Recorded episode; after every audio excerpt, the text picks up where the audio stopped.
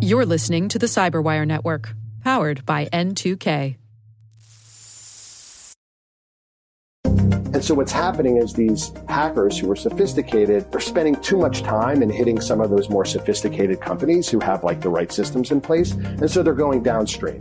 And that's why you see an increase in the number of attacks in sort of the middle market. Hello, everyone, and welcome to the CyberWire's Hacking Humans podcast, where each week we look behind the social engineering scams, phishing schemes, and criminal exploits that are making headlines and taking a heavy toll on organizations around the world. I'm Dave Bittner from the CyberWire, and joining me is Joe Carrigan from the Johns Hopkins University Information Security Institute. Hello, Joe. Hi, Dave. We've got some interesting stories to share this week, and later in the show, Carole Theriault returns. She's talking to Michael Madon, Head of Security Awareness at Mimecast, and formerly with the U.S. Department of Treasury. He's going to explain why he believes the skills gap is a direct and growing result of the unnecessary complexity that the security industry has introduced.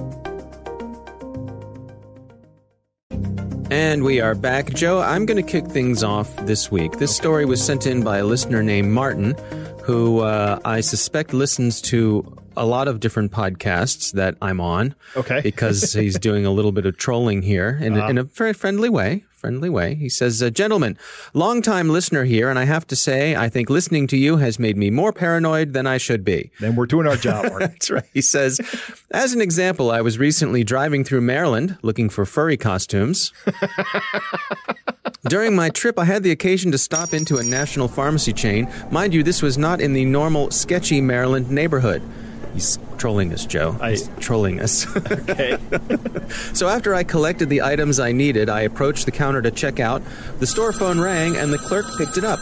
The following is the paraphrased conversation. Well, you'd have to come into the store for me to check.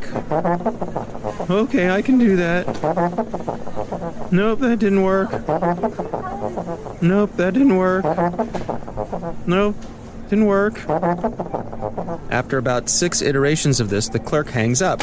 Being a nosy, grumpy old guy, I asked the clerk what that was all about, and he tells me it was someone wanting to know how many rewards points they had on their account. He continued to tell me he gets those all the time. Being inquisitive, I asked how many he might get a day. Can't be that often. He told me that on that day he had already had five calls about rewards points. I said, What do they want to know? He said, The young man, a teenager, said he wanted to know how many rewards points they have on their account. Hmm. I pointed out that it seems weird that they give you multiple phone numbers to check, and he mentioned that that was common. Huh. Now, I don't know what's going on, but my grumpy old suspicious mind got to thinking about what might be going on. First off, people are calling stores with phone numbers trying to figure out how many rewards points are available on their accounts. Once they find an account with points, they send someone to the store to purchase an item with the available points. I mm-hmm. noticed after I checked out that I had an equivalent of about $50. Huh. Now I know low payoff, but if a person can score this five to ten times a week, that could be two fifty to five hundred bucks a week, or more if they resell the items on the secondary retail market. Right. More importantly, you can use these points to purchase over-the-counter controlled items, which are consumer drugs that could be used to do things like make meth. Right. Now, I may be letting my imagination run away with me either way. When I retire, this is the scam I'm going to use to supplement my retirement income once I'm in the home. So uh, That's a good scam to supplement your income. there you go. Well, thanks, Martin, for sending that in. Joe, what do you make of this? I, I don't doubt Martin's suspicions. I think that's exactly what this is. Why Mm-hmm. would you call and give someone four or five phone numbers? I only have one phone number that I give for all my affinity programs, which is what these reward point things are. mm-hmm. Somebody calling for five is a red flag to me. I think Martin's spot on in his intuition here. Yeah, it's interesting that uh, I guess the risk here is that using something as relatively easy to guess as a phone number, right? In other words, Or research. Well, but but there's a, if there's a store nearby, Right. I know what the likely area codes are for that store. Correct. Right. So we can nail that down. Yep. I can even get the list of prefixes. Yes. The first three numbers of the phone number. Right. So now it's not so much of a guessing game, right? To no, find it's, it's I have ten thousand candidates with, for a given prefix, and I just go through the candidates until I get one. right. That's interesting. It's an inelegant brute force attack, but brute force is one of my favorite kind of forces. You know, it reminds me that uh, you know how when you go uh, here in the states, if you go to a grocery store, Right. and they ask you for your phone number to get the discounts on things, Right. If you don't want to use your phone number or you're not signed up at that store, Right. It is almost always successful to use your area code and then 867-5309. That's right. I do that, is, frequently. That is almost in every single system. Yes. I use it as well. So, all right. Well, that's my story. Joe, what do you have to share with us? well, Dave, this week nobody dies in my story. Thank goodness. Not yet, anyway. Not yet, anyway. Right. Yeah. And my story comes from Justin Rohrlich over at Quartz. Okay. In 2016, there was a group of scammers operating out of this very area who scammed three companies out of $10.6 million of stuff by posing as a Navy contractor named Daniel Durnz. Hmm. D U R N Z. Okay. And they used the email Durnz at navy mil.us, Okay. which is not a military email, A real U.S. military would end in dot mil. dot mil. Right. Okay. And this was hosted on Yahoo. So Yahoo is hosting it and they're running the scam that way. Okay. They would send out fake purchase orders for equipment from this address in the hopes of receiving equipment. Okay. And of course, they would never pay for the equipment. That was the scam. They're pretending to be a purchasing officer from the U.S. Navy, Right. which is an organization that uh, Buys a lot of stuff. buys a lot of stuff Right. and and uh, I suspect uh, has uh, you know good good credit and all that kind of stuff. Sure. sure. Absolutely. right. Uh, here's what they made off with Hmm.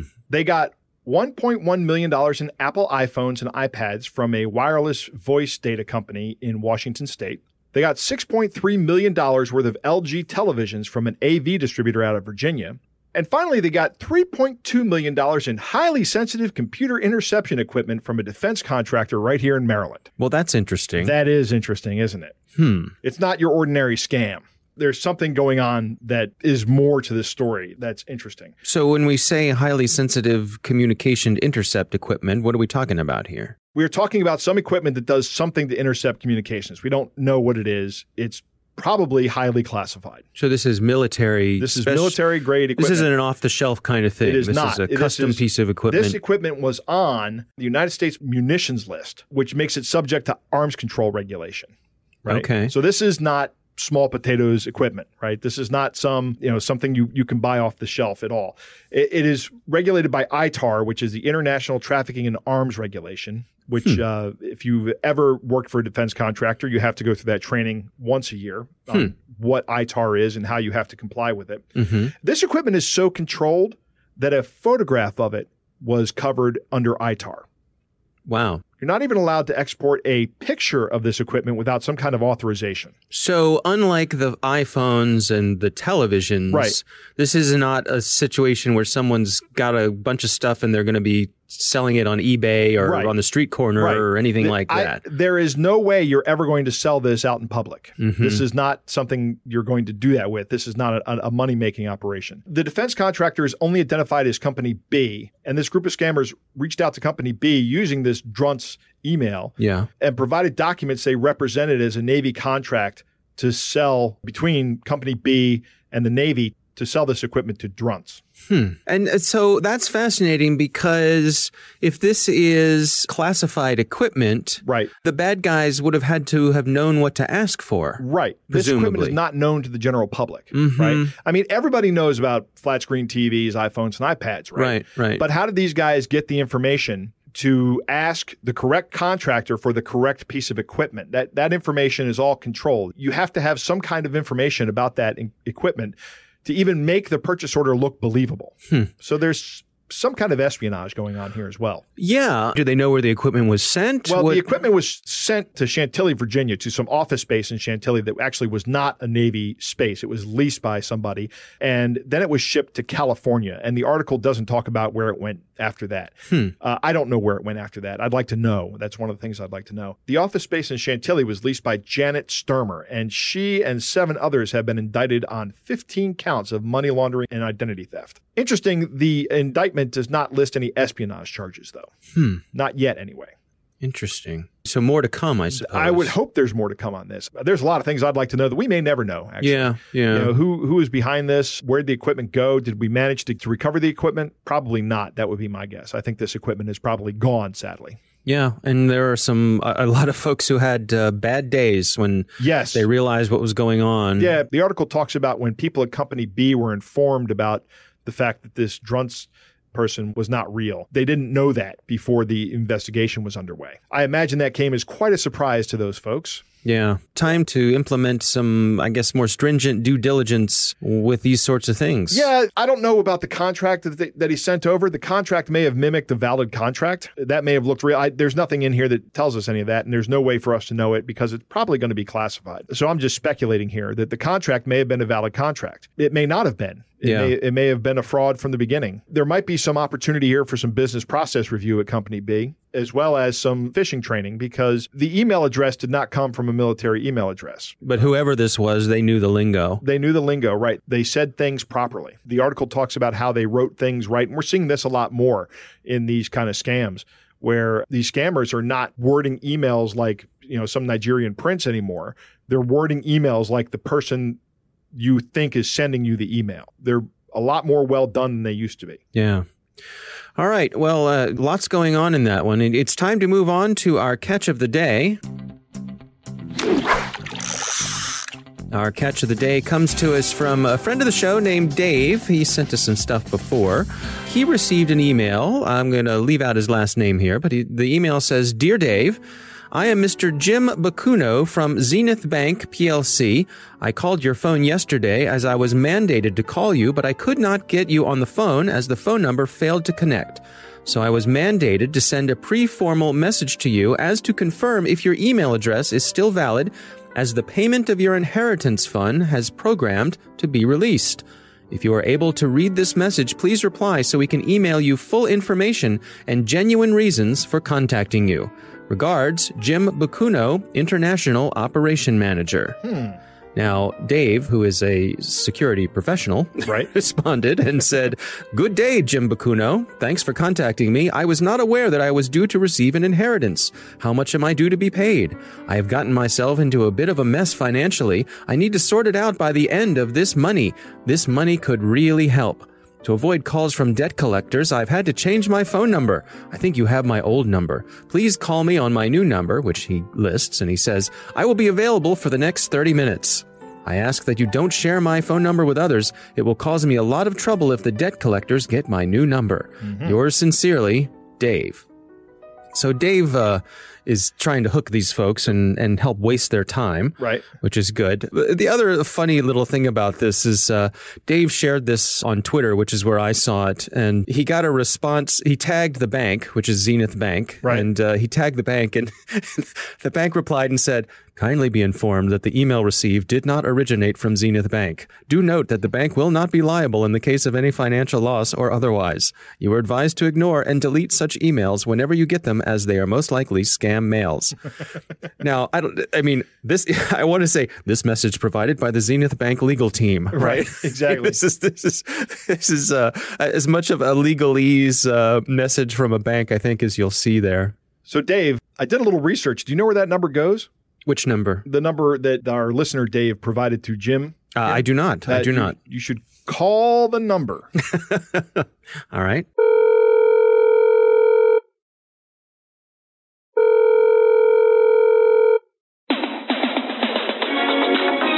It's a Rick roll. Yes, very good.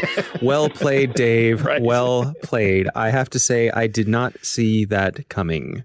So we'll put a link in the show notes to this article that has the Rickroll numbers in it from from New Zealand. There's an Australian number, a US number, a UK number, and a New Zealand number. Mm, And so you can just give this number out, and the people that you give it to will be Rickrolled. mm, okay. Awesome. I just want to say also that since Dave is a friend of the show, that is why I have spared him and everyone else my amazing Australian accent. So, all right. Well, that is our catch of the day. Coming up next, Carole Theriault returns with her interview with Michael Madon. He's the head of security awareness at Mimecast. He's going to be talking about the skills gap in cybersecurity.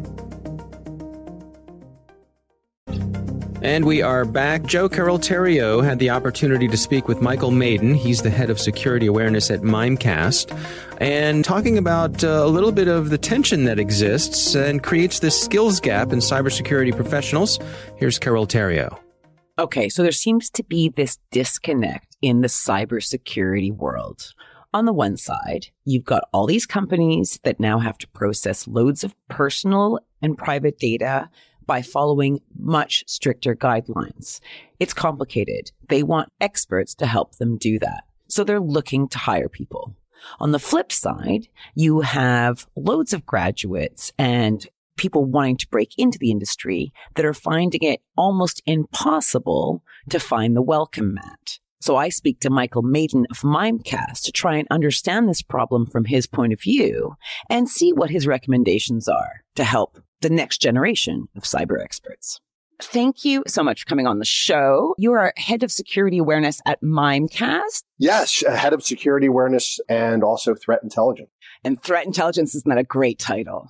It is a great title. You know, the longer the title, the less important the job.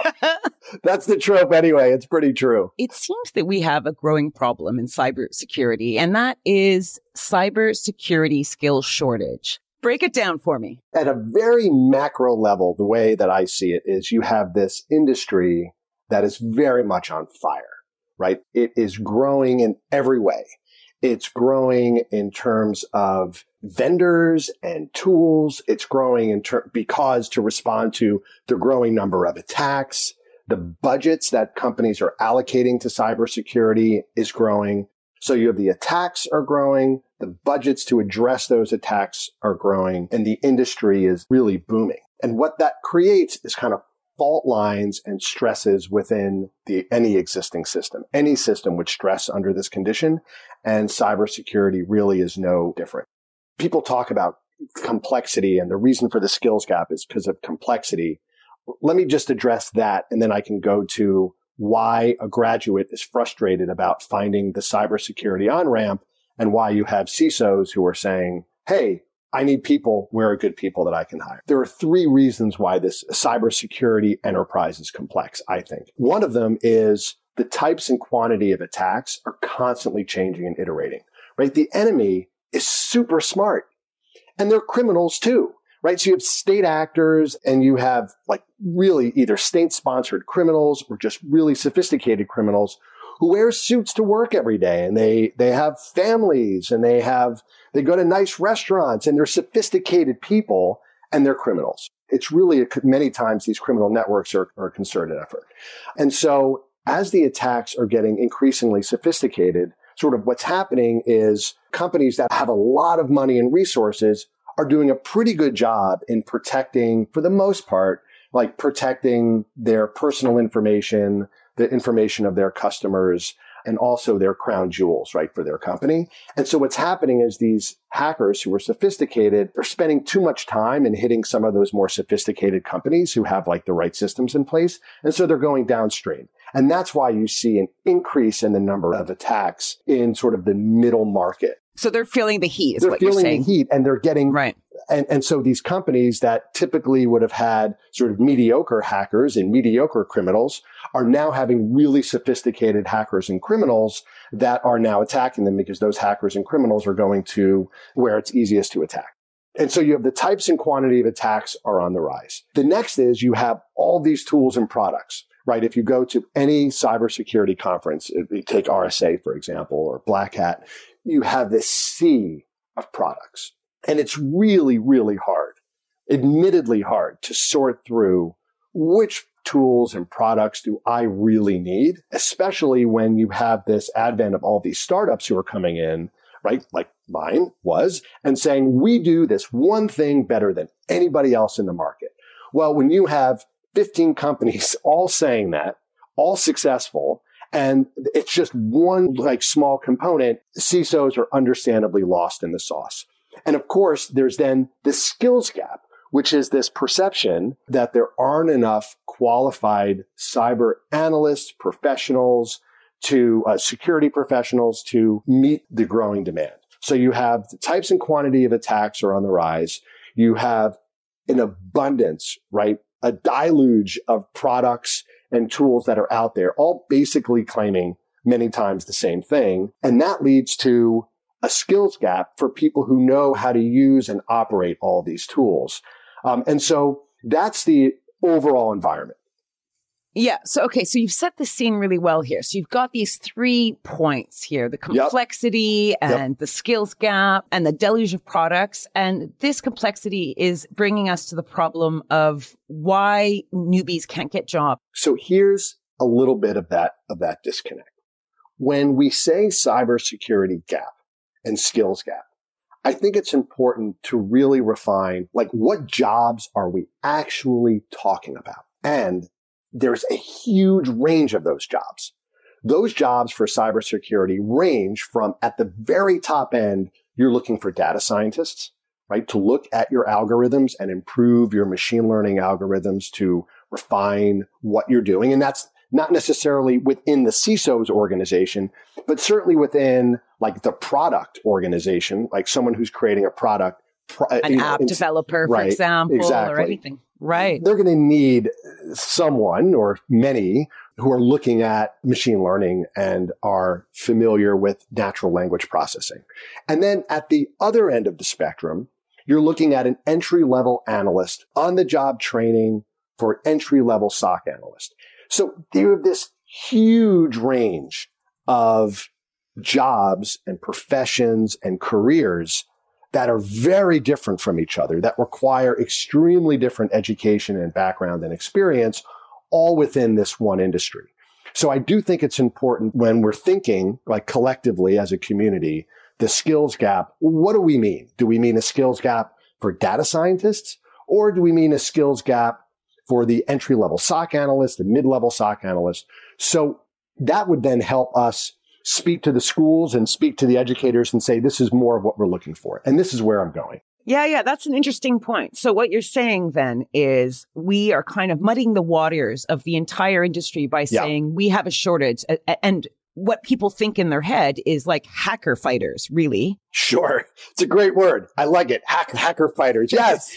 right. Right. And you'd be thinking those are the smart guys that are constantly at their computer and developing and programming. And that's right. not all, right? There's a lot of people like you and me fight, you know, fight these guys in our own ways. Right. For example, I think that there's a dearth of program managers in the cybersecurity space. I mean, you have to be somewhat technical, but you don't have to be really technical. To be an effective product manager, you don't need a triple E, but you do need to know enough about cybersecurity to run a product line. And so I think there's this very big range of what the types of jobs and experiences that people are looking for. And if you think of cybersecurity as an entire industry, well, now it begins to make sense. Like if you look at the pharmaceutical industry, you wouldn't say, oh, there's a pharmaceutical industry skills gap. There'd be a skills gap in someone who's doing like maybe biomedical research or there's a skills gap in something else. So to paint it with a very, very thick brush, I think the problem with doing that is it doesn't allow us to solve the actual problems, right? And the problems are many. Okay, now how can those individuals that are finding it really hard to break into this industry yeah. of cybersecurity, how can they make use of this information to benefit their careers? They're looking for the door and they can't find the front door. There's two sides to this. There's the person hiring, right? And then there's the person looking for a job. So the person who is hiring, it has a operation center and they're looking for an entry level person to be an analyst. Now, typically what this person will do in the job announcement is say a minimum of two years. Now that person, the hiring officer is saying that the person in the security shop is, is informing HR, I want this person, I want a two year minimum. And here's the crazy part about that. Often they just say that. Like they're not actually thinking about, do, do you really need someone with 24 months of experience? Probably not. Because the number one requirement for any, in my view, biased, the number one requirement for an entry level position as an analyst at a SOC, and I've been doing this for 25 years, right? The number one requirement is an insatiable curiosity. It's curiosity, right?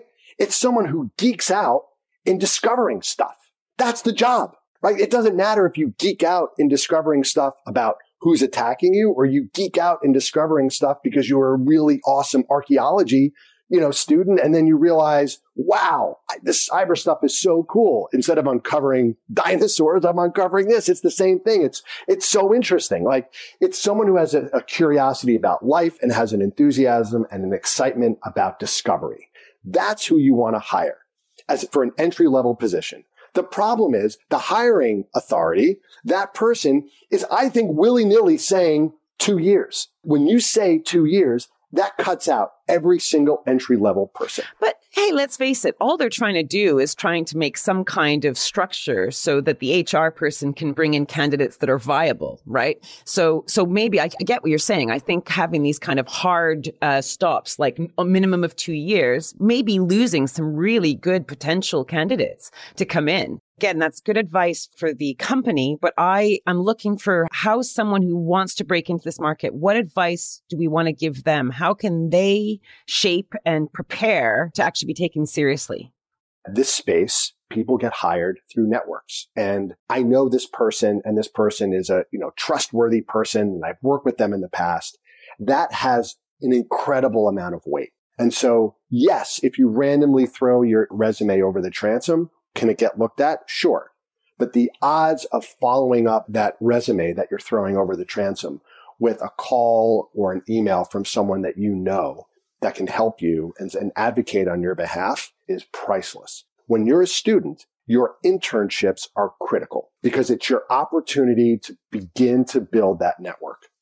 And your professors are critical uh, because these are ways for you to, to break out of of your own shell and begin to network and be in environments that will then help you with your career. And then it's about finding mentors, right, within your area of expertise that you're passionate about and having those mentors help you.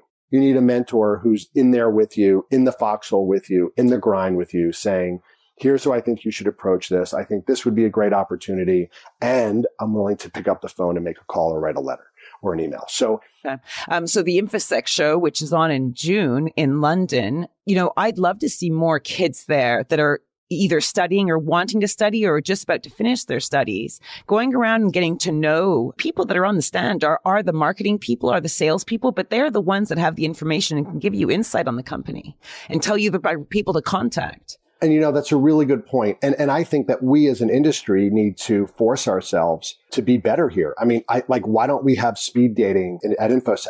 Right? How come we don't have speed dating at RSA? Even inviting the students just to your stand and saying, look, if you're out there and you want to talk to someone, we have an educator here that'll give you all the answers to your questions. You can talk to an expert, you know, in the area that you want to go into for me, thinking of when I tried to get into the industry, you know, in my 20s, that would have been gold, right? Yeah, in fact, we're doing that. So we just invited sixth graders over to Mimecast. It was awesome. And then we invited junior high and then high school. So all three kind of grade levels and it was incredible.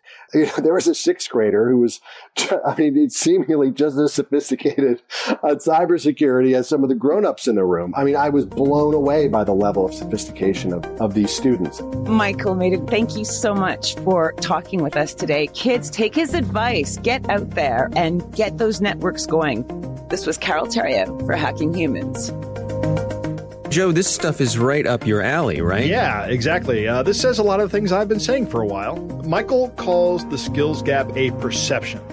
That is fantastic. How so? Because he says there's this perceived skills gap. He doesn't call it a an actual skills gap. And I'm with him, and he immediately goes to the same thing I harp on hiring managers and HR people when they say, I have an entry level position and I want someone with two years of experience. Right. Right. Two years of experience is not an entry level position. Yeah. Okay. Entry level means entry level. The other one I like uh, related to that is when they say uh, we need someone with five years of experience in a technology that's only existed for three years. Right. Yeah. yeah. That's a great one. or entry level people are required to have a CISSP. I've actually seen jobs. Right. That, or a that, master's degree. Right. Yeah.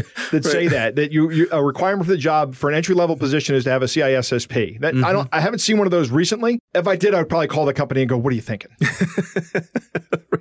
Sir, who is this?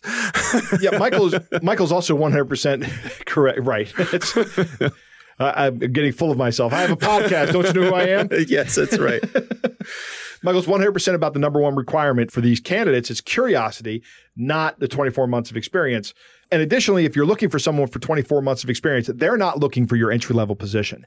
24 months of experience is a good amount of experience in this industry, mm-hmm. and it can get you around quickly. Think about how much happens in two years right. in cybersecurity. Exactly. What has changed in the past two years? The landscape is completely different. Mm-hmm. You know, the only way you're going to hire people and get them trained is just to put them in the situation. It's going to have to be trial by fire for everybody that comes into this industry, Yeah. right? Bring them along. When we do hiring, we'll say we need two years of experience or an equivalent amount of real world experience. Right, right. So we try not to use that as a gatekeeper. In other words, if you have a compelling story to tell about your experience level that, that isn't reflected in jobs or education, well, let's talk about it. Right. I have people approach me from time to time saying that they're trying to get into this industry and that they can't because of this barrier that they have. That it's a real, very real barrier. So I like his point on job seekers. What you need to do is network. You know, get to know people in this industry.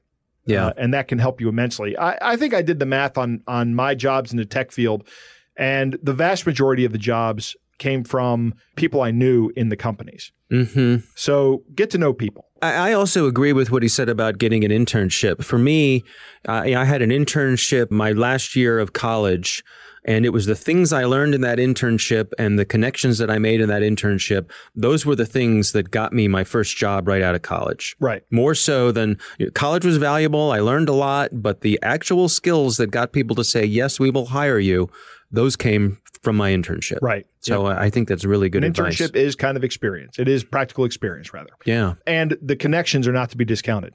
Right. Right. Absolutely. So don't do what I did in high school and goof off in an internship. When you get to an internship, work it like you're the boss. You know. Yeah, yeah. Thanks to the Johns Hopkins University Information Security Institute for their participation. You can learn more at isi.jhu.edu. The Hacking Humans podcast is proudly produced in Maryland at the startup studios of Data Tribe, where they're co building the next generation of cybersecurity teams and technologies. Our coordinating producer is Jennifer Iben. Our editor is John Petrick. Technical editor is Chris Russell. Our staff writer is Tim Nodar. Our executive editor is Peter Kilpe. And I'm Dave Bittner. And I'm Joe Carrigan. Thanks for listening.